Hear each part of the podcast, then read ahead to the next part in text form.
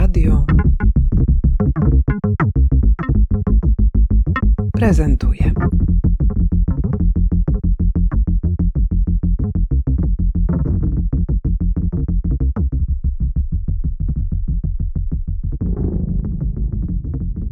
Plac Nowego Sąsiedztwa to odbywające się w ramach tegorocznej edycji letnich wydarzeń na Placu Defilad w Warszawie spotkanie i rozmowy toczące się wokół ważnych dziś tematów.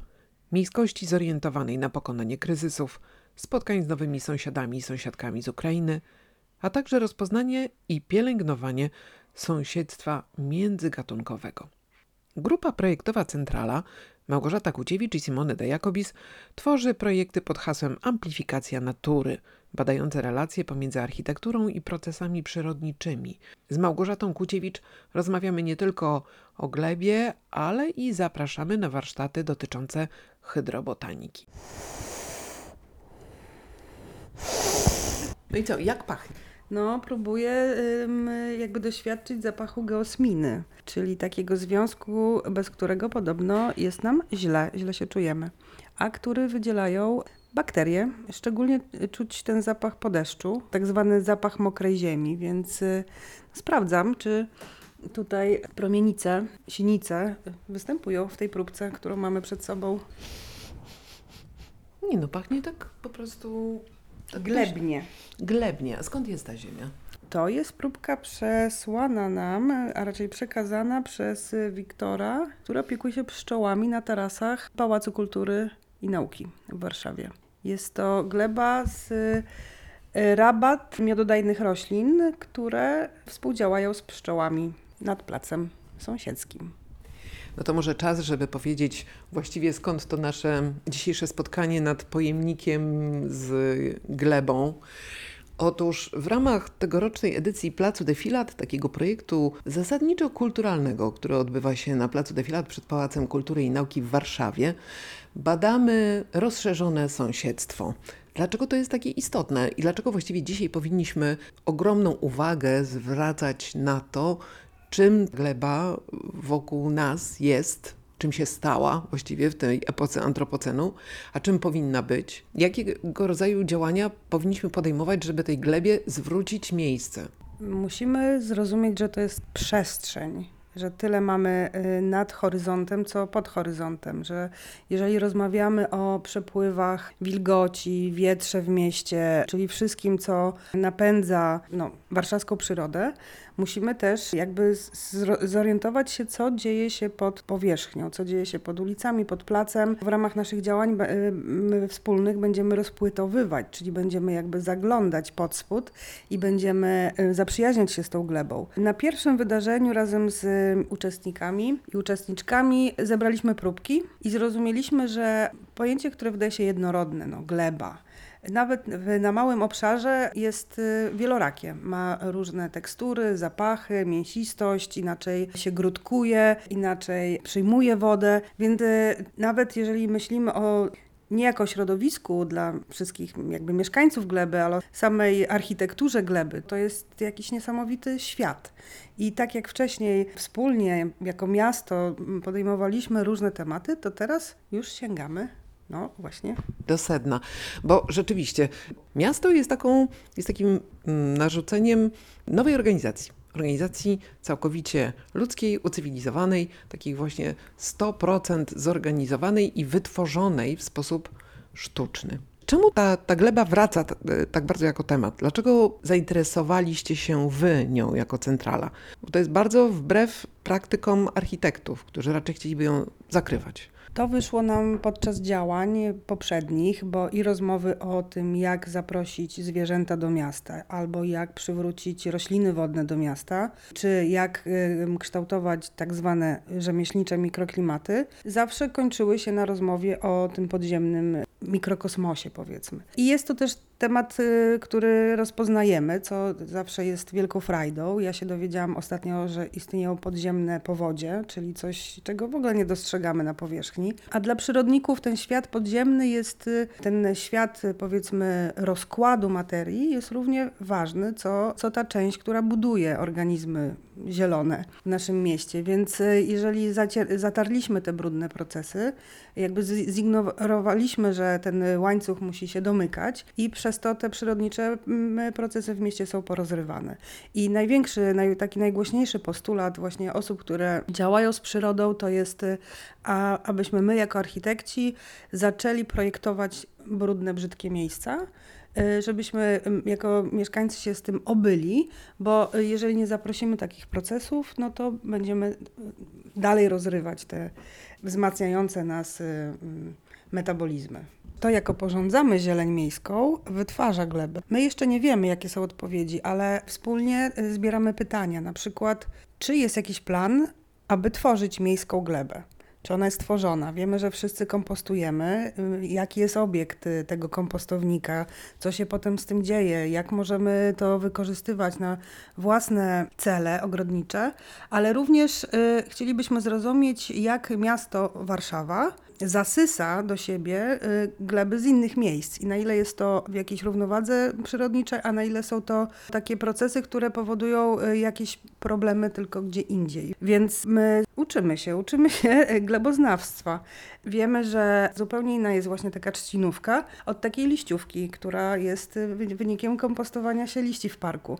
I wiemy też, że te procesy wymagają przestrzeni i czasu, czyli takie miejskie globarium musi być zarezerwowane do tych procesów glebotwórczych na od trzech do pięciu lat.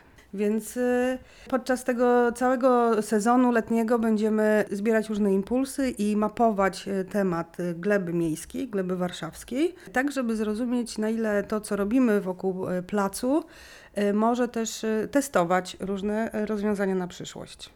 A teraz spróbujmy jeszcze do tego skomplikować trochę sytuację i dodać hydrobotanikę, która jest waszą ogromną pasją i też spędzacie mnóstwo czasu i dużo energii poświęcacie na promowaniu roślin wodnych w mieście.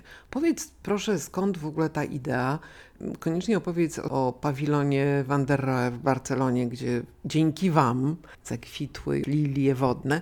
Powiedz proszę, dlaczego ta roślinność wodna jest nam w mieście potrzebna? Gdy rozglądaliśmy się za inspiracjami z czasów modernistów, trafiło się nam kilka zdjęć realizacji modernistycznych, w których zrozumieliśmy, że jest ten element wcześniej niedostrzegany, czyli roślinność wodna. I rozumiejąc, że dla nich to była pierwsza generacja na przykład żyjąca bez prądu, czyli bez pomp, bez fontan takich napędzanych pompami, zrozumieliśmy, że to, było, to, był, to była architektoniczna wiedza, jak tworzyć takie zdrowe, biologiczne mikrokosmosy, które powodowały, że ta zdrowa w mieście była w jakiejś równowadze, że to nie śmierdziało, że nie produkowało komar, a jednocześnie było bardzo zdobne, no bo lilie wodne pięknie kwitną. I tym tropem zaczęliśmy się rozglądać, najpierw po Warszawie i obecnie mamy, wiemy o trzydziestu kilku miejscach, gdzie czeka architektoniczna oprawa na powrót lilii wodnych, ale zrozumieliśmy, że to jest problem szerszy, że to dotyczy nie tylko Europy, no nawet w Indiach znaleźliśmy miejsca, gdzie brakuje tych, tych lilii wodnych,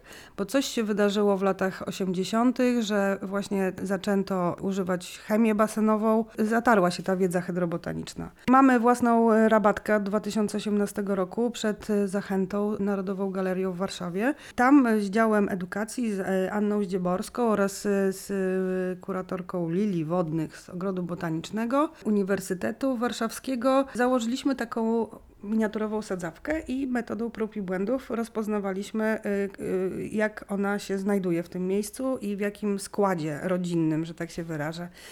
I zaczęliśmy zbierać tą hydrobotaniczną wiedzę.